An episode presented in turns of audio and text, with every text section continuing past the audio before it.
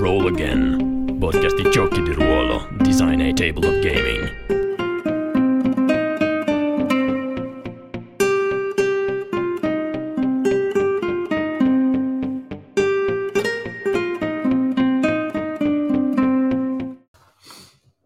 Buonasera, bentornati e bentornate a Roll Again, podcast di gioco di ruolo. Puntata numero 46, ultima puntata del 2022, e cosa c'è di meglio di un'ultima puntata di un anno che se non tirare le somme di quello che è stato fatto nell'anno? Nello specifico, tra di noi abbiamo parlato dei giochi che abbiamo giocato insieme quest'anno, che sono circa una decina, e abbiamo deciso di stilare una nostra personalissima top 5, quindi i 5 giochi che ci sono piaciuti di più. L'abbiamo fatto valutando alcuni parametri di cui ci parlerà però Fabrizio. Ok, allora il primo parametro, intanto buonasera a tutti chi ci sta seguendo in live, è buon momento della giornata per chi ci segue in differita.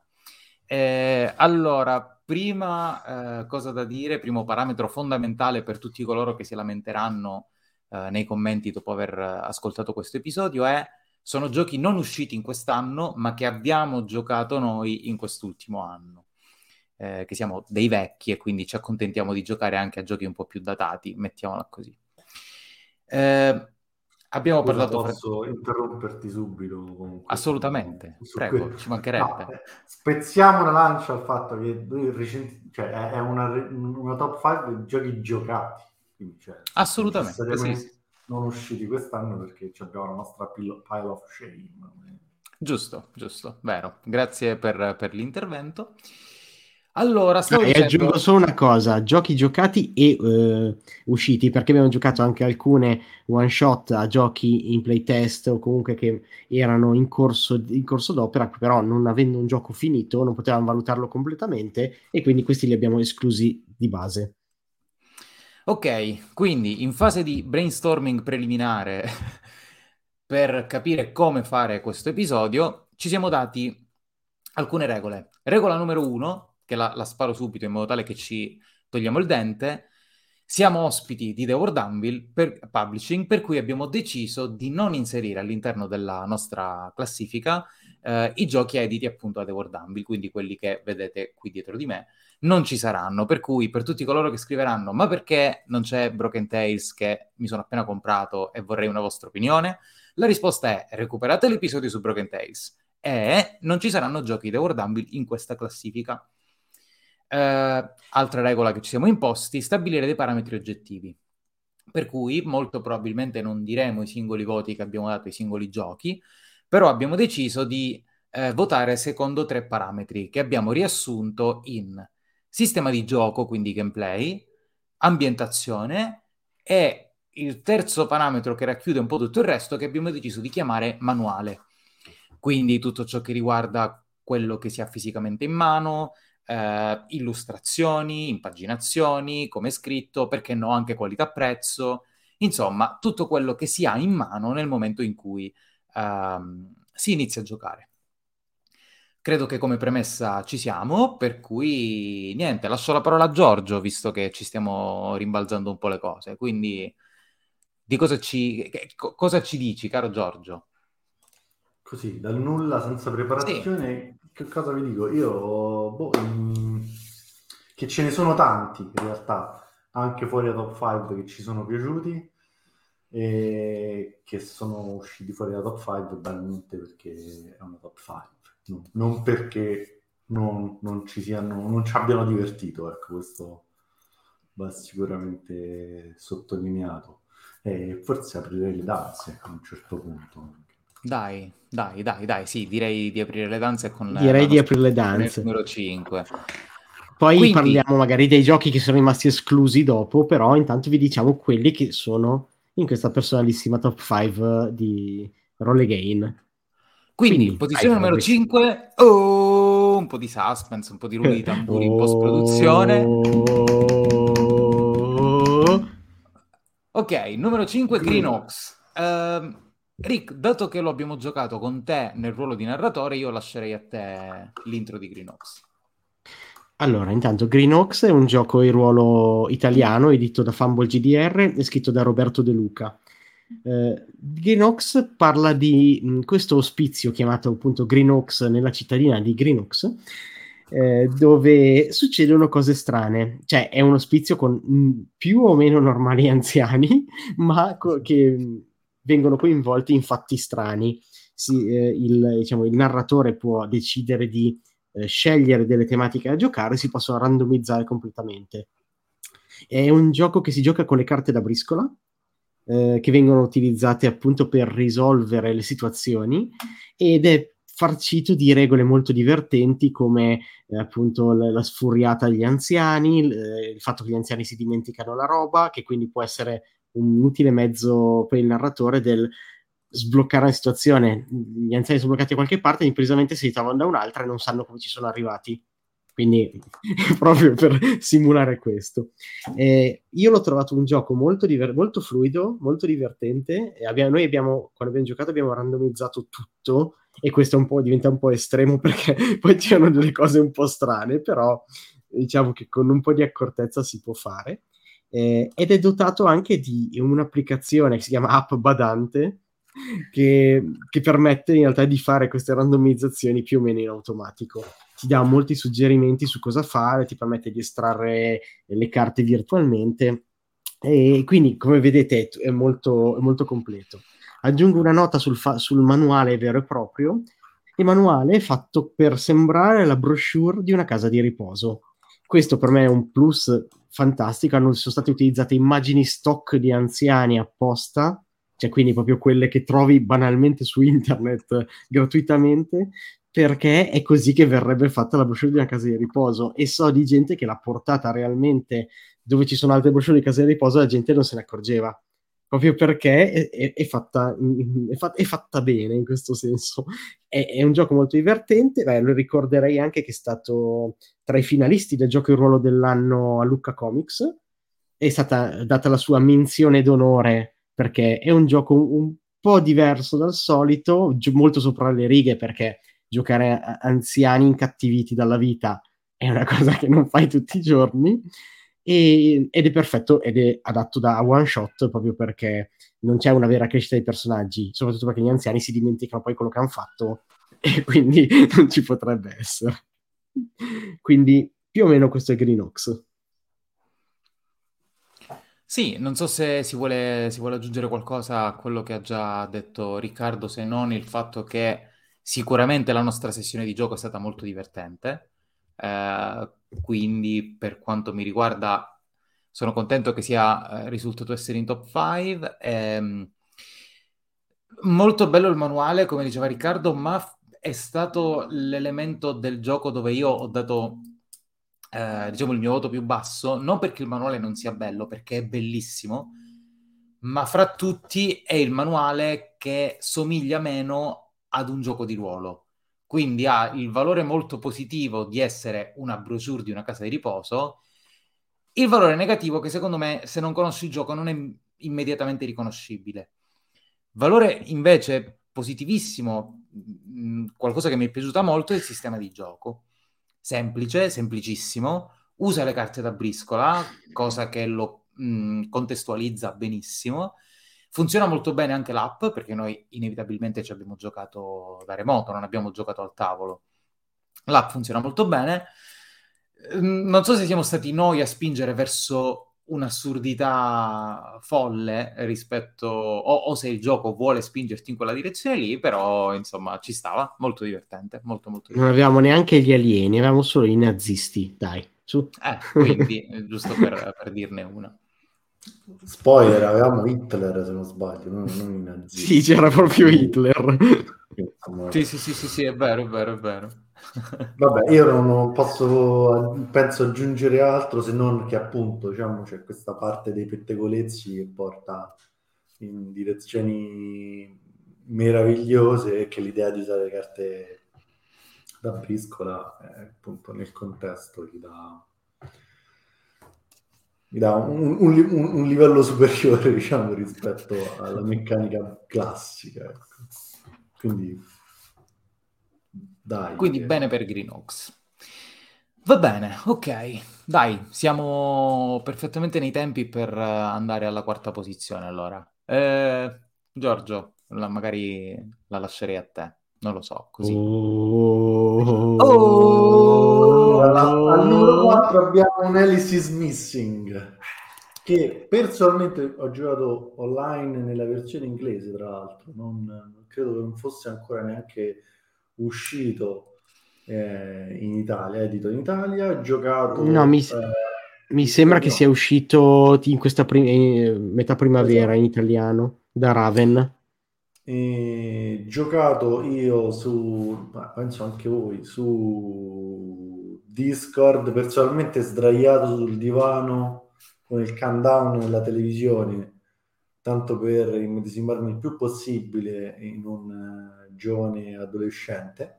Giocavo da telefonino come fosse una qualsiasi applicazione di messaggistica, diciamo Discord, non Discord in sé per sé. E per me è stata, diciamo, devo presentare genericamente il gioco. Vabbè, Alice is Missing è un gioco particolare anche questo, direi, rispetto al gioco di ruolo classico, in cui si giocano degli adolescenti, per l'appunto, che cercano informazioni su Alice, che è scomparsa. C'è il miglior amico, il fratello e compagnia, e ognuno di questi personaggi ha un segreto che si definisce, e definisce il giocatore, se non sbaglio, all'inizio della partita, che aveva con Alice.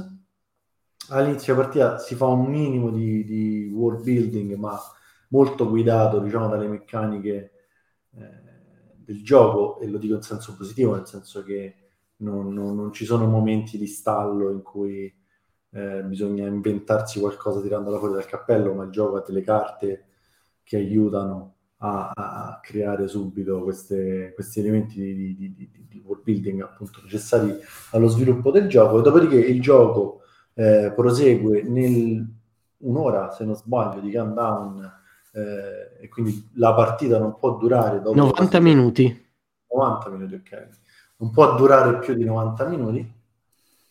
E anche questo, per quanto mi riguarda, è un altro punto a favore e punto particolare. Punto a favore perché aumenta molto l'engagement in inglese, ma insomma la necessità di giocare, di stare attaccato allo schermino, nel mio caso, dello smartphone. E in questi 90 minuti accadono delle cose. Se si gioca su online, c'è appunto questo bot, questa template in realtà di Discord, che fa accadere degli eventi che possono essere evidenti a tutti o soltanto ad alcuni, quindi puoi ricevere privatamente, che aiutano a far andare avanti la storia. Di fatto i giocatori reagiscono un po' a questi eventi e a ciò che gli altri gli rivelano dei loro segreti. Più o meno questo è quello che succede durante la partita di Alice is Missing. Secondo me ha un flavor di meraviglioso, di molti. A me viene sempre in mente, anche se non è precisamente la stessa cosa, viene sempre in mente Stand by Me, il film, per cui diciamo la linea più o meno di gioco, di mood, per me è quella. E non so se c'è altro da dire. Vai Fabrizio, annuisci, quindi. No, secondo me hai riassunto molto bene quella che è l'esperienza di gioco, nel senso che il gioco è quello. A me ha ricordato molto, per riallacciarmi alla tua chiusura, la serie TV, quella delle cassette, come si 13, sì, Terzo Reason Why. Esattamente, è serie TV che non ho apprezzato particolarmente, ma proiettata in Alice is Missing, l'atmosfera è quella lì. E il gioco riesce a darti molto di quel mood, proprio perché se giocato come ci ha raccontato Giorgio, quindi telefono alla mano, quindi la chat è via chat smartphone, e quindi non vedi il volto degli altri giocatori, che banalmente in questo caso è un vantaggio rispetto all'essere uno svantaggio. Il dover comunicare solo via chat, il poter comunicare con uno e non con tutti, anche questa è una cosa che riesce ad immergerti nell'atmosfera, sì, rende il gioco molto particolare. Io l'ho giocato una sola volta, ma mi è piaciuto tantissimo. Tra l'altro io l'ho giocato in una situazione strana perché ero in hotel e avevo Discord sul tablet e la chat sullo smartphone con una rete wifi dell'hotel terrificante, quindi beh, diciamo era giocare con la rete wifi altalenante è un valore aggiunto, questa la... Quindi ho sempre avuto il dubbio sulla rigiocabilità del gioco, quindi ho il pallino di volerlo riprovare per capire quanto possa essere il gioco da proporre agli amici nella sera in cui ci si ritrova ad improvvisare, o semplicemente il gioco che è meglio lasciar in scaffale per un paio di mesi e riprendere quando sai che non ti annoierà. Però, detto questo, sono partito molto scettico, ma ne sono uscito con l'ansia di chi aveva vissuto quella situazione lì, e quindi mi è piaciuto veramente tanto. Voglio dare altre due note. Secondo me è più bello da giocare su Discord che da giocare in salotto, la butto lì, sempre per il discorso che facevo prima. Secondo me è più bello non vedere gli altri giocatori per quei 90 minuti. Mi è dispiaciuto non vedere fisicamente le carte, perché secondo me le illustrazioni sono molto carine, sono molto belle, e soprattutto una chicca di questo gioco è il finale. Perché il sistema ti chiede di registrare un messaggio audio nella segreteria di Alice prima di iniziare la partita, sapendo alcune piccole informazioni riguardo il rapporto che c'è fra il personaggio che noi interpretiamo e Alice, e riascoltarle a fine partita è bello, cioè non so neanche dire perché, però è bello, cioè a me è piaciuto veramente tanto. Quindi se qualcuno di voi che ci sta ascoltando ha dubbi se comprarlo o meno, dategli una chance, perché il gioco secondo me merita più di quel che sembra dall'esterno. Almeno questa è la mia impressione. Sono d'accordo, è incredibilmente immersivo e anche io ho qualche dubbio sulla rigiocabilità, perché l'abbiamo giocato insieme io e Fabrizio una sola volta per ora. Però secondo me cambiando i giocatori, noi abbiamo giocato ad esempio in 3, secondo me giocandolo in 5 è un'altra esperienza, proprio perché c'è molta più interazione tra i singoli, quello va a cambiare molto. Infatti sono curioso, la cosa forse che non abbiamo puntualizzato è che si gioca solo testuale, in silenzio, anche, anche dal vivo, solo tramite messaggi di testo, che siano appunto WhatsApp, siano SMS, no, perché non puoi fare una chat di gruppo, sia Discord, per cui effettivamente hanno fatto questo template e un bot per gestire la cosa. C'è anche sul Roll20 con tutto quello che ne consegue. Quindi io lo consiglio tantissimo, proprio perché è un'esperienza diversa ed è incredibilmente immersiva. Rick, una domanda a te, visto che sì, nella mia sessione di gioco eri il facilitatore. Si chiama, com'è sì, lato facilitatore a livello di immersività o a livello magari di impegno in più rispetto al giocatore? Cioè si perde tanto, si guadagna, cosa succede?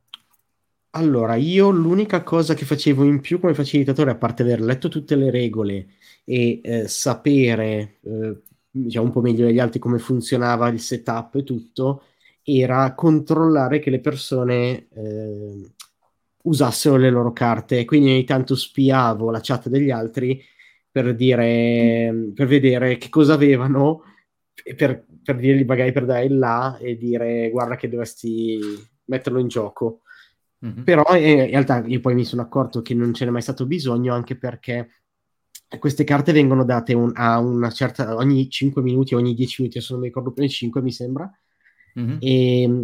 E quindi in realtà accadono talmente tante cose che entrano subito all'interno della meccanica, perché il giocatore che la legge la cerca subito di mettere in gioco. Magari finisci il discorso che stai facendo e poi è successa questa cosa. Ok, e per il resto come facilitatore non dovevo fare altro, perché sono un giocatore come gli altri, essendo un masterless. L'unica cosa che consigliano di utilizzare come personaggio quello che se n'era andato e sta tornando per le vacanze invernali, perché è il primo a scrivere, quindi è quello che poi dà là a tutto. Però secondo me può essere giocato da facilitatore con qualunque ruolo. Cioè semplicemente chi avrà il personaggio che torna sarà il primo che scrive il messaggio. Tutto lì. Ok, bene. Ultima nota sull'immersività, perché effettivamente è stato la cosa che mi ha colpito decisamente di più del gioco, non aspettandomela, perché quando ho pensato di dover passare un'ora e mezza davanti al telefonino, ho detto vabbè, ma sicuramente non mi prenderà come mi sono presi alcuni giochi. Invece paradossalmente è il contrario, perché fai esattamente quello che sta facendo il personaggio e vedi degli altri, come diceva Fabrizio, solo quello che vedrebbe il personaggio, e hai più facilità ad immaginarti il personaggio a scriverti e non il giocatore, in un certo senso, perché non ce lo hai davanti. Quindi anche io spezzo una lancia a giocare online, perché se ho davanti Fabrizio che mi manda il messaggio fingendosi un ragazzino di 16 anni, mi dispiace Fabrizio, ma farei qualche difficoltà in più, diciamo, a vederci. E invece se siamo ognuno a casa sua senza vederci è più facile. Insomma, ce lo insegnano tutte le truffe online in cui c'è qualcuno che si finge qualcun altro, che è facile farlo, che è facile farlo giocare. È il gioco dove sei giustificato essere un catfish, bravo. No, ma banalmente, al di là del discorso catfish, che ci sta tutto ed è sacrosanto, secondo me è anche proprio io mando un messaggio a te e ci scambiamo uno sguardo.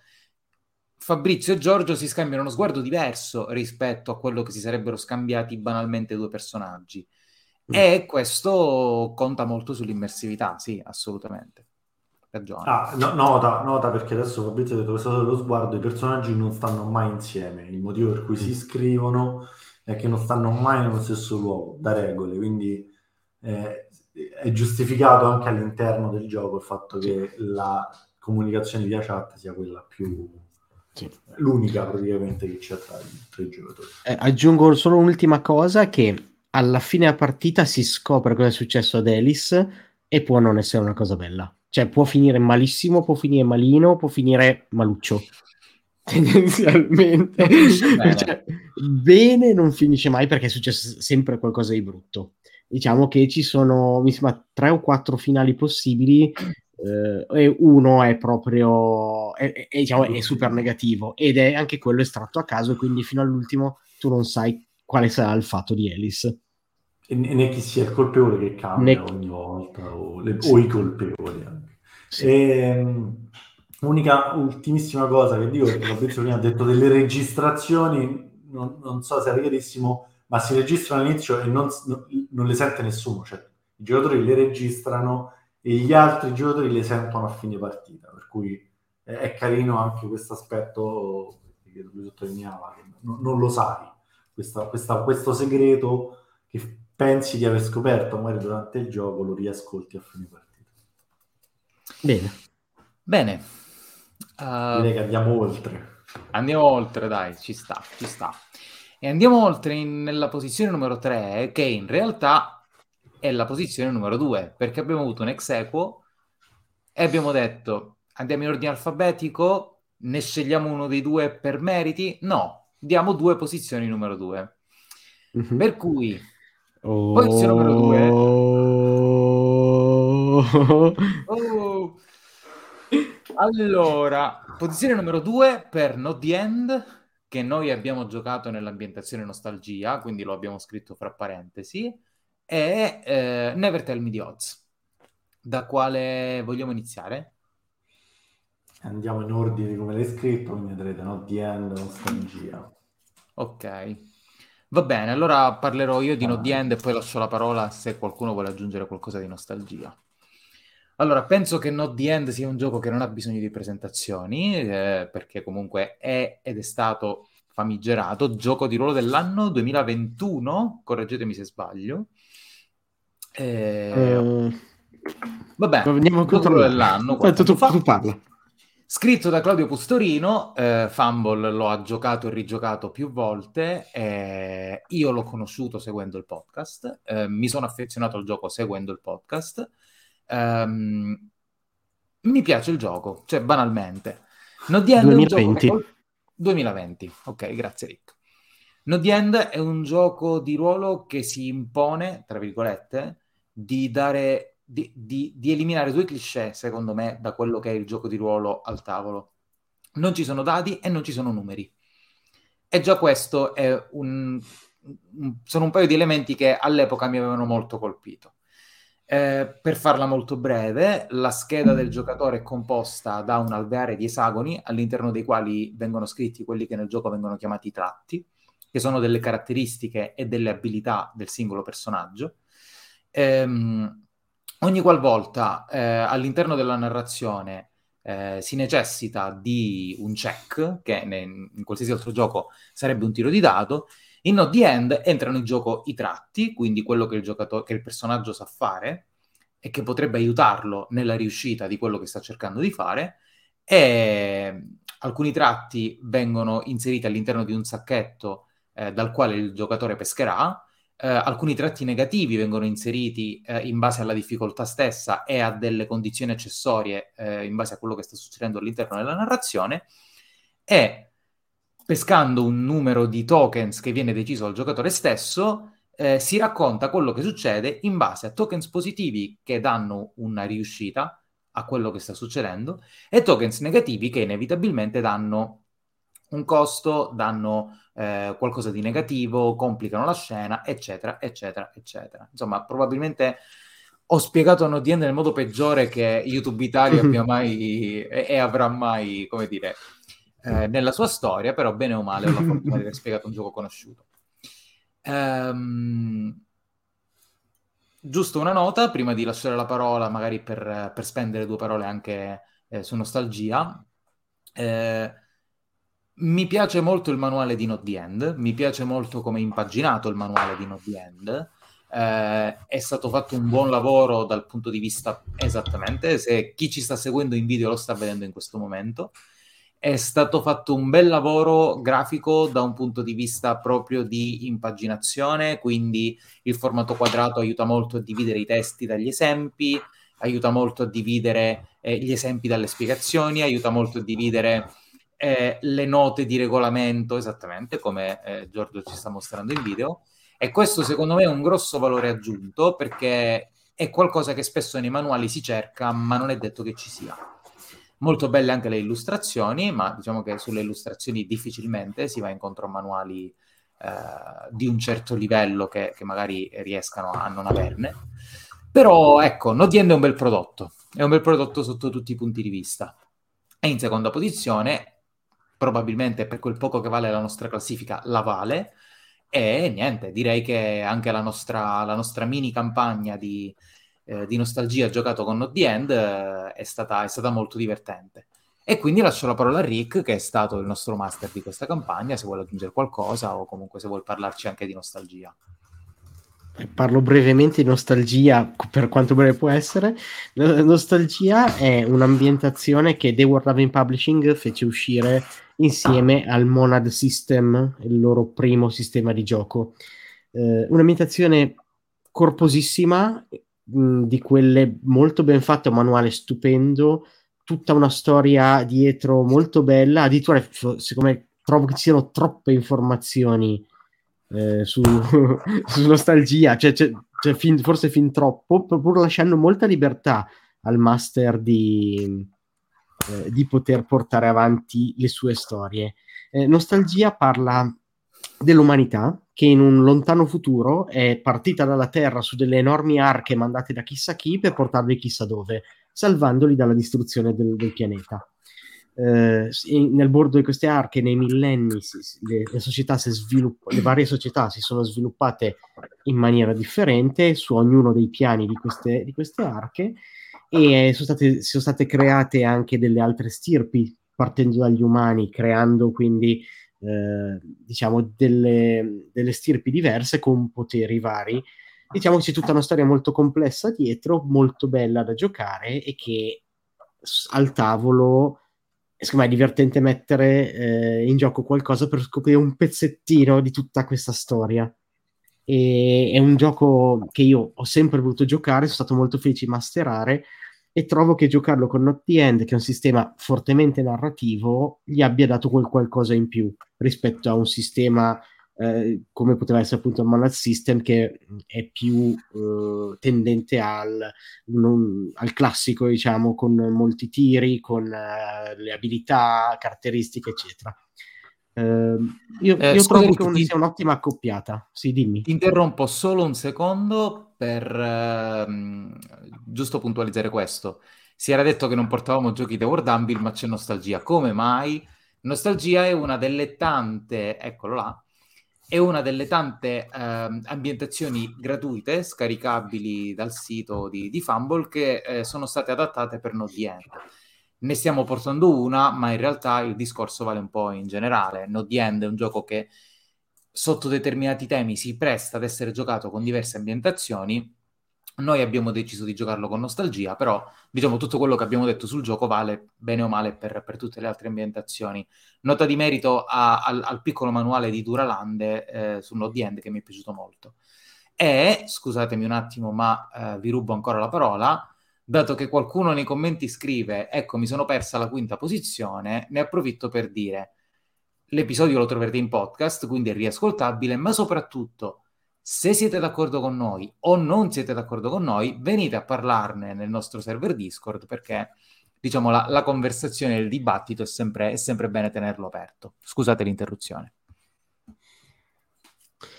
Vabbè, diciamo Nostalgia ci è rientrato dalla finestra, ci abbiamo provato a tenere fuori tutti i giorni, non ce l'abbiamo fatta, Nostalgia ci è rientrato dalla finestra. Vero, diciamola così, vero. Non è il gioco, diciamo, il sistema, non abbiamo utilizzato il suo nativo, ne abbiamo usato qualcos'altro, e per questo che ci è un po' rientrato in questa classifica. E invece Giorgio, parlaci di Never Tell Me The Odds. Ah, io sapevo. Pari merito. Su Not The End volevo aggiungere una cosa, tanto che una cosa che mi piace tantissimo è che il motore, il sistema di cui che ci ha spiegato prima Fabrizio, diventa motore un motore della narrazione, cioè quelle token positive e negativi che escono fuori dal sacchetto finiscono per creare la storia stessa, piano piano, scena per scena, tiro per tiro, non tiro, un check, non so, estrazione per estrazione, la storia diciamo si dipana seguendo quello che è il risultato, quindi questo secondo me è il grosso merito per quanto mi riguarda di Not The End. E invece aggiungo, scusami, solo un'ultima cosa su Not The End. La cosa secondo me migliore che abbiamo visto anche giocando, che rende tutta la potenza di Not The End come sistema, è che il giocatore sceglie quando avviene la fine del proprio personaggio. È una cosa ovviamente che, seguendo la narrazione, di solito ha un senso, e in quel momento il giocatore ottiene un potere decisionale pari narrativo a quello del narratore, un potere narrativo pari a quello del narratore, potendo decidere proprio cose molto importanti sia sulla scena del momento sia sull'ambientazione in generale. Io lo trovo una delle cose più belle, proprio perché dà tutto il potere in mano al giocatore in questo senso, e è la prima volta che a me capita di vedere un gioco con questa con una meccanica così forte sulla fine del personaggio. Parlo di Never Tell Me The Odds. Allora, inizio questa spiegazione dicendo che, fosse stato per me, Never Tell Me The Odds sarebbe stato il primo, perché gli ho dato il massimo in tutte e tre le categorie, 5-5-5, perché secondo me si prefigge l'obiettivo e lo centra in pieno tutto, cioè non c'è. Facci rivedere il manuale. Non ho trovato una cosa sbagliata, diciamo, tra virgolette, una cosa che mi ha fatto storcere il naso, sì, da tutti i punti di vista. Quindi, diciamo, quello che segue è un discorso d'amore a Never Tell Me The Odds. E il sottotitolo, Canaglie spaziali in una galassia lontana, come dire, toglie ogni dubbio al fatto, ma è una citazione o è un caso? Never Tell Me The Odds è una frase di Han Solo, che dice in Star Wars, guidando il Millennium Falcon e cercando di fare qualcosa di evidentemente avventato. Questo dà subito l'idea di che cosa si gioca o si dovrebbe giocare, dovrei dire, visto quello che mi avete fatto giocare voi, con Never Tell Me The Odds. È un gioco di canaglie spaziali, l'ambientazione non è quella di Star Wars, è un'ambientazione fantascientifica generica, su cui il manuale ci dà una serie di spunti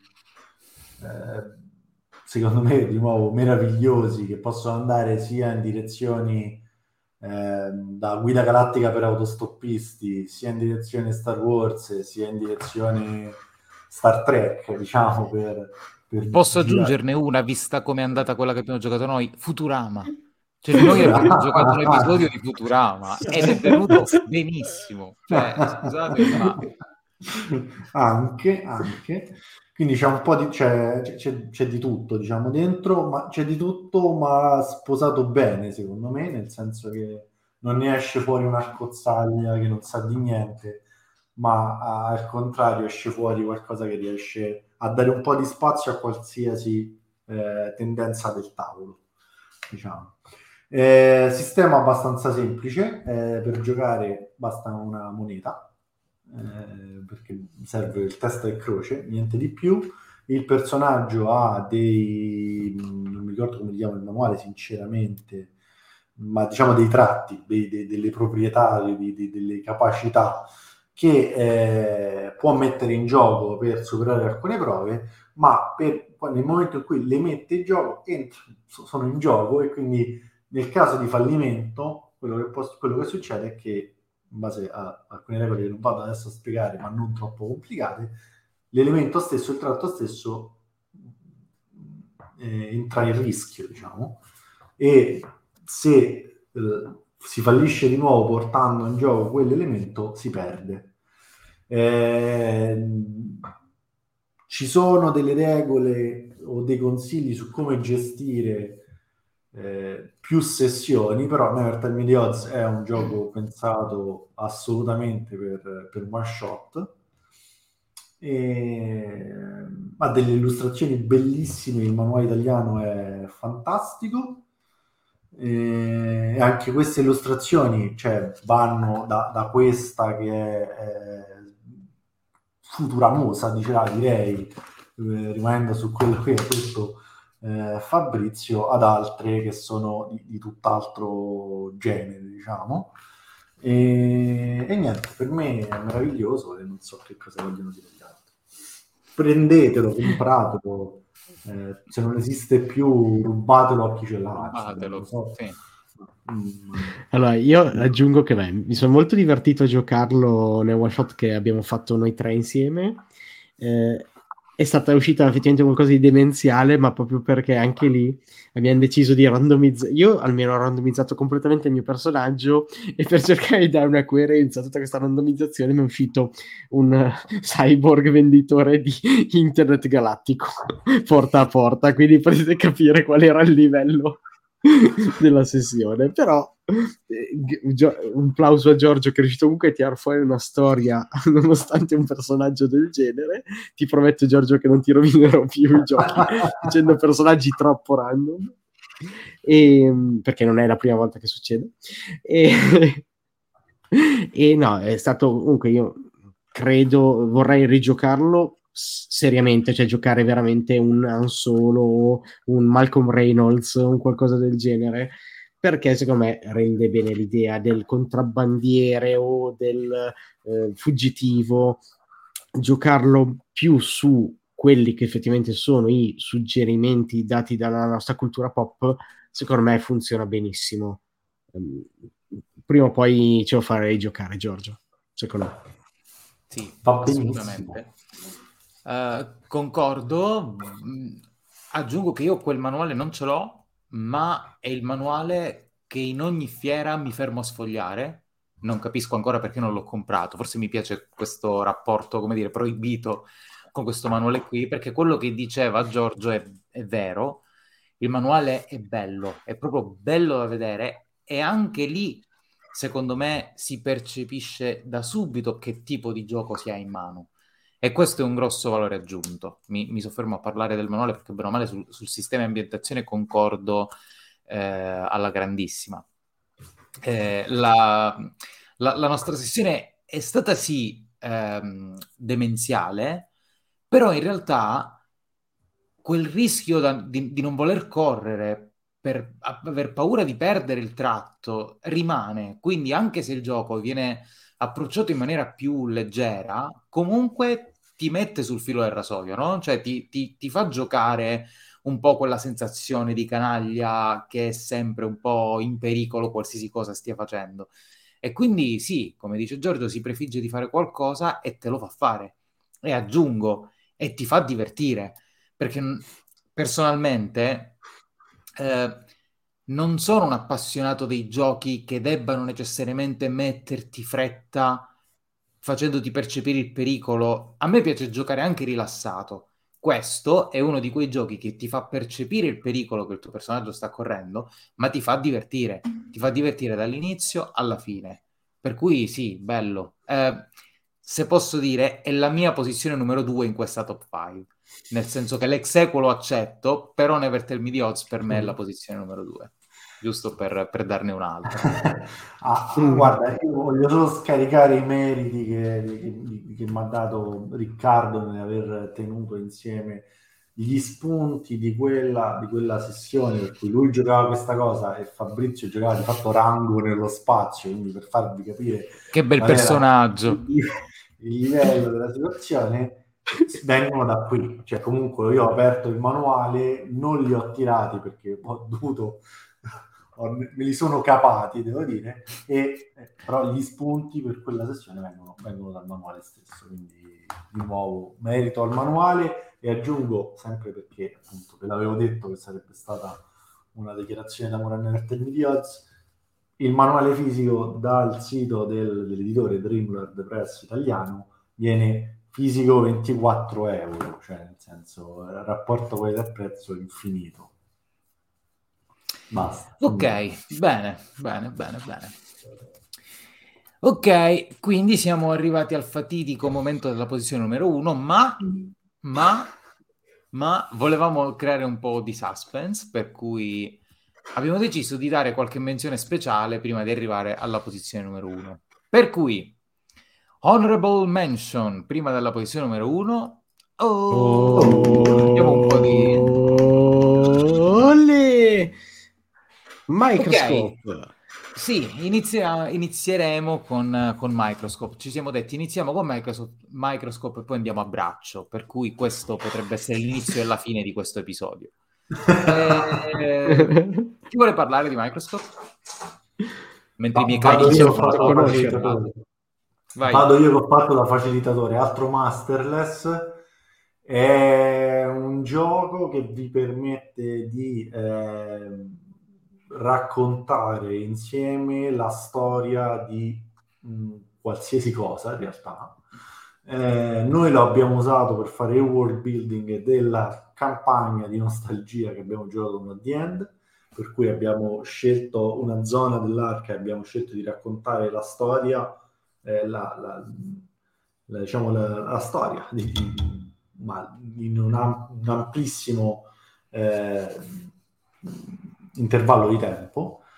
E quello come funziona Microscope? Inizia diciamo, la sessione, i giocatori si mettono d'accordo su di che cosa vogliono raccontare la storia, si mettono d'accordo su come inizia l'intervallo della storia che vogliono raccontare e su come finisce, e dopodiché passano il resto della giocata, della sessione, a raccontare in mezzo, quello che c'è in mezzo. Ogni giocatore può aggiungere un periodo, un evento o una scena. Questi tre elementi sono incapsulati uno dentro l'altro, quindi l'evento è all'interno del periodo e la scena è all'interno di un evento, e si può andare avanti e indietro nel tempo a piacimento. Questo è un altro elemento che secondo me è fantastico, per cui diciamo che la narrazione durante la sessione non è lineare, perché se Fabrizio racconta un elemento nell'anno 200, io posso tranquillamente tornare indietro nell'anno 2 a raccontare qualcosa. L'unica praticamente regola importante è mai contraddire ciò che è stato detto prima, e c'è un'estrema libertà però contemporaneamente, perché se Fabrizio racconta una cosa, Riccardo gliela può distruggere 10 anni dopo, senza avere timore che questo rovini la partita a Fabrizio, perché se Fabrizio vuole raccontare ancora qualcosa di quella cosa, tornerà indietro nel tempo e continuerà a raccontarla senza il problema di sentir rovinato qualcosa che aveva creato. Il manuale, secondo me, per quanto è essenziale, italiano, è essenziale e spiega benissimo il gioco. Ci sono delle regole, se non sbaglio, anche per giocare in due o in solo. Bello. Bello, sì. Bello. Molto bello. Sì, è stato molto bello giocarlo creando un po' di world building per quella che sarebbe stata la nostra campagna. E sì, probabilmente sta qui nelle menzioni speciali, proprio perché al di là magari di tutta una serie di motivazioni dietro le quinte che non racconteremo adesso, per come lo vedo io, e lo dico e voglio dirlo come pregio, non come difetto, Microscope è un ottimo strumento di world building. Ora, non che io ne abbia provati chissà quanti, però secondo me è il miglior strumento di world building che io abbia mai provato.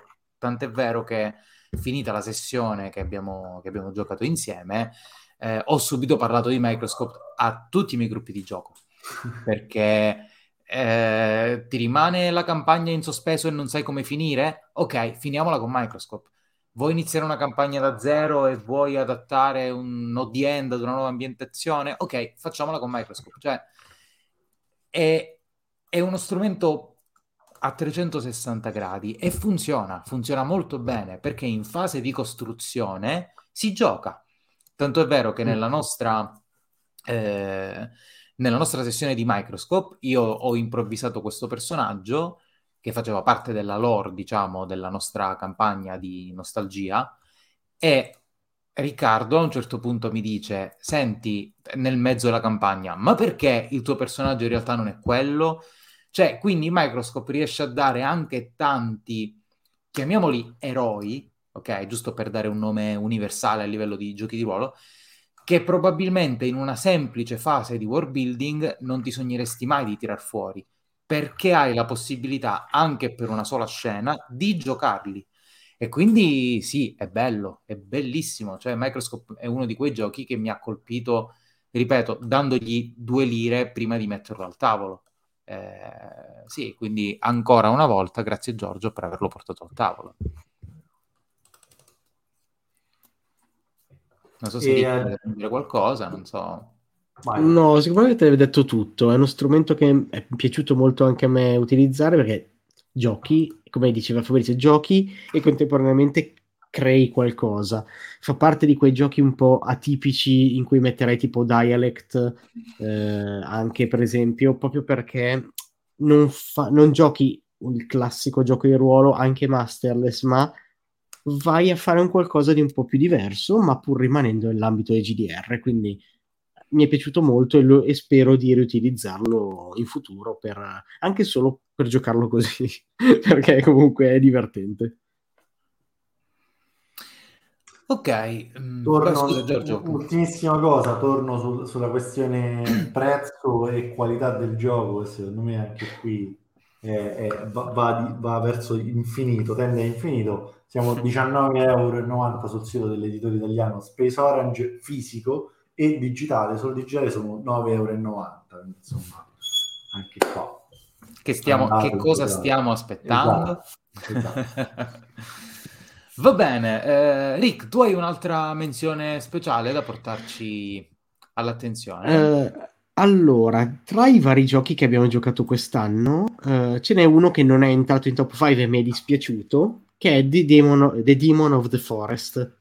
È un gioco che è uscito quest'anno e in italiano è molto particolare. Anche questo è un masterless, è un gioco in cui si gioca questa famiglia in un periodo non ben determinato, ma che diciamo si può più o meno capire come metà 800, inizio 900 secondo me, che va a vivere in questa foresta dopo che una tragedia l'aveva colpita e X persone della famiglia sono morte. Qual è il problema? Che questa foresta è abitata da un demone e che uno dei personaggi che giocheranno sarà qualcuno che è corrotto dal demone. Però questo viene fatto segretamente, quindi nessuno sa chi sia il personaggio corrotto se non i personaggi corrotti. È come dicevo, un masterless con zero preparazione perché si svolge tutto a scene giocate al tavolo, si usa solo un dado da 6 per... randomizzare alcuni eventi a seconda della scena, però per esempio il giocatore del demone, se deve randomizzare qualcosa, in realtà può scegliere dall'elenco, quindi ha questo vantaggio in più. E è un gioco che porta a affrontare tematiche abbastanza pesanti, la morte, la violenza, può esserci appunto una serie di tematiche pesanti, per questo ha una serie anche di meccanismi di sicurezza per evitare che si vada troppo sul pesante. A me è piaciuto molto giocarlo e l'abbiamo giocato in 3 e quindi scorre abbastanza veloci, forse in un'ora e mezza ci siamo cavata. Si può giocare da 3 a 7 persone perché ci sono in totale 7 personaggi disponibili. I primi 3 sono obbligatori, diciamo sono, mi sembra, padre, figlio e figlia. Gli altri invece possono essere scelti liberamente. Ultima particolarità è che non è un manuale, ovvero è una scatola che contiene una serie di fogli plastificati che sono le varie pagine, ma non sono rilegate. Quindi tu hai... è proprio anche strano e bello da toccare per me. È proprio... non ce l'ho qui purtroppo in questo momento da farvelo vedere, ma... è un prodotto che anche solo a livello di materiali vale la pena. Cosa aggiungere? Nient'altro, che spero di giocarlo in tanti. Ma direi che è così perché è funzionale che sia così, perché ovviamente ogni pagina, se non sbaglio, o più pagine sono gli atti che vai a giocare poi dopo in gioco con quello che accade in quelle. Sì, perché devi passare ai giocatore di turno che deve leggere quello che succede e poi da lì parte la costruzione delle scene. E come dicevo è senza master, quindi tutti hanno la stessa autorità narrativa e lo scopo degli innocenti sarebbe scoprire il colpevole, o il colpevole, sì, il posseduto, comunque chi è in combutta col demone. È un gioco che consiglio molto. Dico, non è entrato in top 5 di pochi punti, però abbiamo avuto top 5 abbastanza serrata, quindi ci può stare. Ok, bene, io non l'ho giocato, quindi purtroppo non aggiungo altro oltre che al vorrei giocarlo, perché me ne avete sempre parlato molto bene. È un'ambientazione che di primo acchitto non mi attira tantissimo, ma me ne avete parlato talmente bene che mi piacerebbe prima o poi provarlo. Ci sarebbero tante altre menzioni speciali, ma siamo a 53 minuti, quindi secondo me è arrivato il momento di rivelare il misterioso gioco che si è guadagnato la posizione numero 1 della nostra pregiatissima, oserei dire, top 5. Giorgio, mi rispetto di città, ok.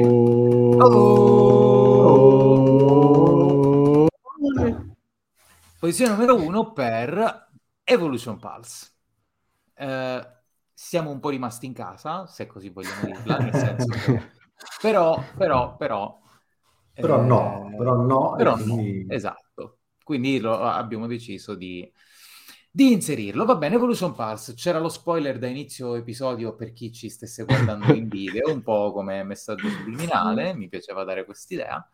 Che dire di Evolution Pulse? Rick, vuoi parlarne tu, visto che stavi andando di flusso di pensieri? Stavo tossendo, ma va bene. Allora, Evolution Pulse è un'ambientazione per Fate, post-apocalittica, direi, in qualche modo. Un futuro distopico, sci-fi, mettiamola così, dove nel mondo diciamo è successo un disastro globale, perché è stata aperta quella che è la Black Box, che ha aperto il mondo alla contaminazione della materia ECAT, e nel momento in cui è stata aperta diciamo, l'energia dei battiti dei cuori di tutto il mondo ha portato la materia ECAT sul pianeta, facendo sì che succedesse un disastro globale. Quindi molta popolazione sterminata, l'arrivo di questi mostri dai semplici MK alfa, che sono poco più che animaleschi, fino agli MK gamma, che sono intelligenze superiori che vogliono dominare il mondo, più o meno penso che sia questo il loro scopo. Sì. Cosa si gioca però invece? Si gioca chi sopravvive a questo, che possono essere, che sono tendenzialmente i seguaci delle tre intelligenze artificiali principali che sono sopravvissute e cercano di per ognuna per i suoi motivi di mantenere vivo quello che rimane l'umanità, creando questi executor che sono i suoi, diciamo, il suo braccio armato contro gli ECAT, per ricostruire un po' di civiltà. Vagamente questo, secondo me. Se ho sbagliato qualcosa ditemelo. Giusto una nota, la pubblicità di Giorgio e il suo insistere sui rapporti qualità-prezzo hanno incuriosito qualcuno che sta spendendo dei soldi, quindi Rita ti ringraziamo per tutti i commenti che ci lasci e soprattutto ringraziamo Giorgio per far spendere dei soldi ai nostri ascoltatori. Quale gioco ti ha incuriosito, Rita? Esatto, adesso però facci sapere di quale gioco stavamo parlando. Dimmi a chi devo andare a chiedere percentuali. Esatto. Giusto per dare una nota di ambientazione di Evolution Pulse, ha forti influenze in giro su varie opere diciamo di matrice orientale, ma probabilmente quella che si avvicina di più è Blame, chiamatela un po' come vogliamo, di Nihei, dalla quale prende un po' quella che è l'atmosfera generale del mondo di gioco, cosa che mi ha spinto ad acquistare, anzi mi ha spinto ad acquistare i primi PDF dei manuali senza minimamente sapere di che cosa si trattasse. Però insomma Evolution Pulse è sempre un plus, scusate, questa non so cosa esiste. Ci tengo a dire una cosa però, prima ambientazione ufficiale italiana per Fate, quindi diciamo ha anche un po' questo merito, no? Di aver portato Fate nel panorama dei GDR italiani. Scusate a chi ho rubato la parola, ma insomma volevo giusto dire questo. È bellissimo, penso che...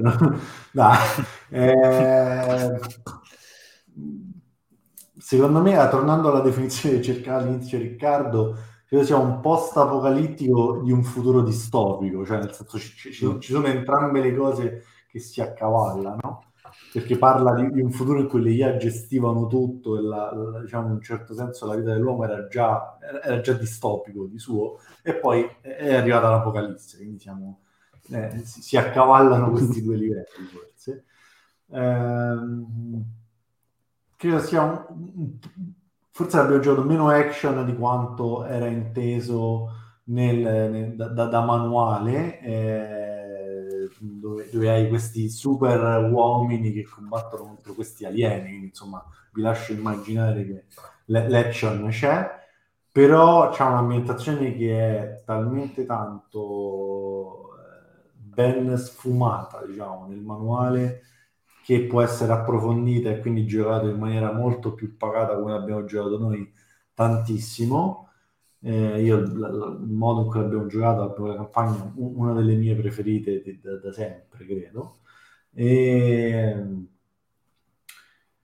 volevo aggiungere anche che secondo me il manuale ha un merito enorme, che è quello di riuscire a mischiare, al di là delle illustrazioni di Daniel, che vabbè sono sempre meravigliose, ma riesce a mischiare la narrazione con che c'è una sorta di fil rouge delle parti narrate lungo tutto il manuale, con la spiegazione dell'ambientazione e al tempo stesso con la spiegazione delle opzioni dei personaggi, e a trasmettere il mood di gioco in una botta sola, diciamo, che è una cosa che difficilmente molto difficilmente riesce così bene, quindi molto anche come prodotto in sé, al di là del gioco, secondo me ha ha grossi meriti il manuale.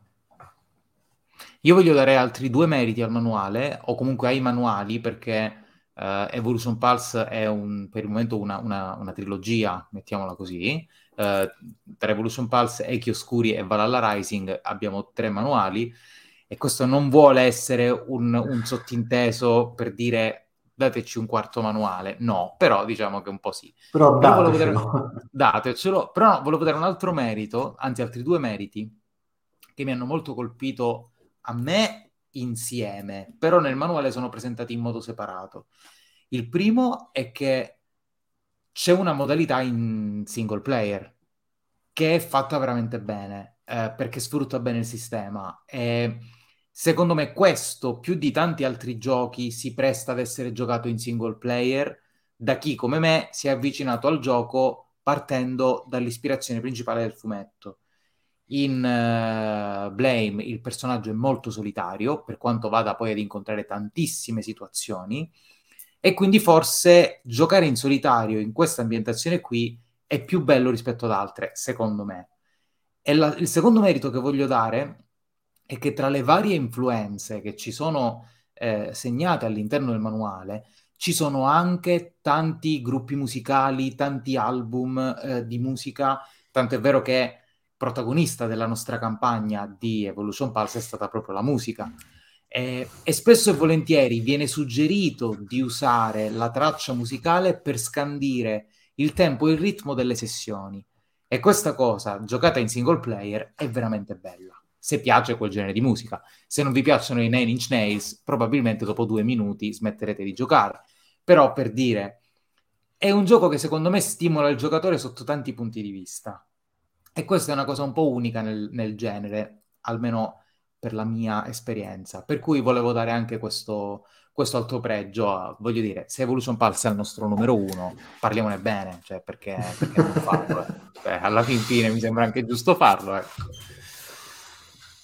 Bene, non so se qualcuno vuole aggiungere qualcosa. Non abbiamo detto che è stato scritto da Alberto Tronchi, ma lo nominiamo in ogni episodio, quindi questo è il motivo per cui altra cosa che ci è rientrata dalla finestra, non c'è bisogno. Non è The World Anvil, ma è Black Box, e ci è rientrato i giochi di Alberto comunque in un modo o nell'altro finiscono nella puntata. Va bene. Abbiamo passato l'ora, quindi io eviterei la domanda e la risposta nostra, perché siamo andati lunghi, perché abbiamo un piccolo mondo incudine comunque di cui parlare. Ovvero il 5 gennaio uscirà una sorpresa sul sito The World Anvil, o comunque newsletter, o comunque sui canali di The World Anvil. A sorpresa anche dove esce. Quindi tenete le antenne tese, perché da qualche parte vi arriva un'info. L'unica informazione che ci è arrivata è il 5 gennaio esce una sorpresa su Broken Tales, appunto, gratuita, appunto. Fine. Non sappiamo altro, quindi mettetevi in contatto con noi il 5 gennaio e scopriremo insieme di cosa si tratta. E Broken Tales comunque che secondo me sarebbe stato alla top di questa classifica o comunque nelle prime posizioni per quello che abbiamo giocato, ma come abbiamo detto abbiamo deciso di non mettere effettivamente giochi di World Anvil quest'anno in questa classifica. Vedremo l'anno prossimo cosa faremo. Esatto, io volevo aggiungere solo questo: se questo esperimento che abbiamo fatto vi è piaciuto, o ti è piaciuto, visto che probabilmente abbiamo un ascoltatore in diretta, ma si spera che in differita ci sia qualcun altro, comunque scherzi a parte, se il format vi è piaciuto fatecelo sapere, perché noi giochiamo tanto e magari si può riproporre a cadenza annuale, a cadenza semestrale, non so, in base a quelli che saranno i nostri impegni, quindi insomma dateci un feedback, tutto qui.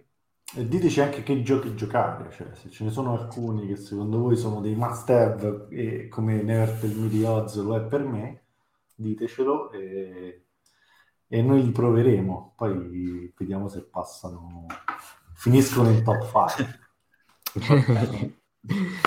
Va bene, allora facciamo un saluto a tutti e ci si vede il mese prossimo. E buon anno, visto che siamo a 22, ragazzi. Buon anno. E se volete chiacchierare con noi, ciao. The World Anvil Discord comunque. Esatto, sarà in descrizione, forse. sì, c'è il link in descrizione. Va bene. Ciao a tutti. Ciao a tutti.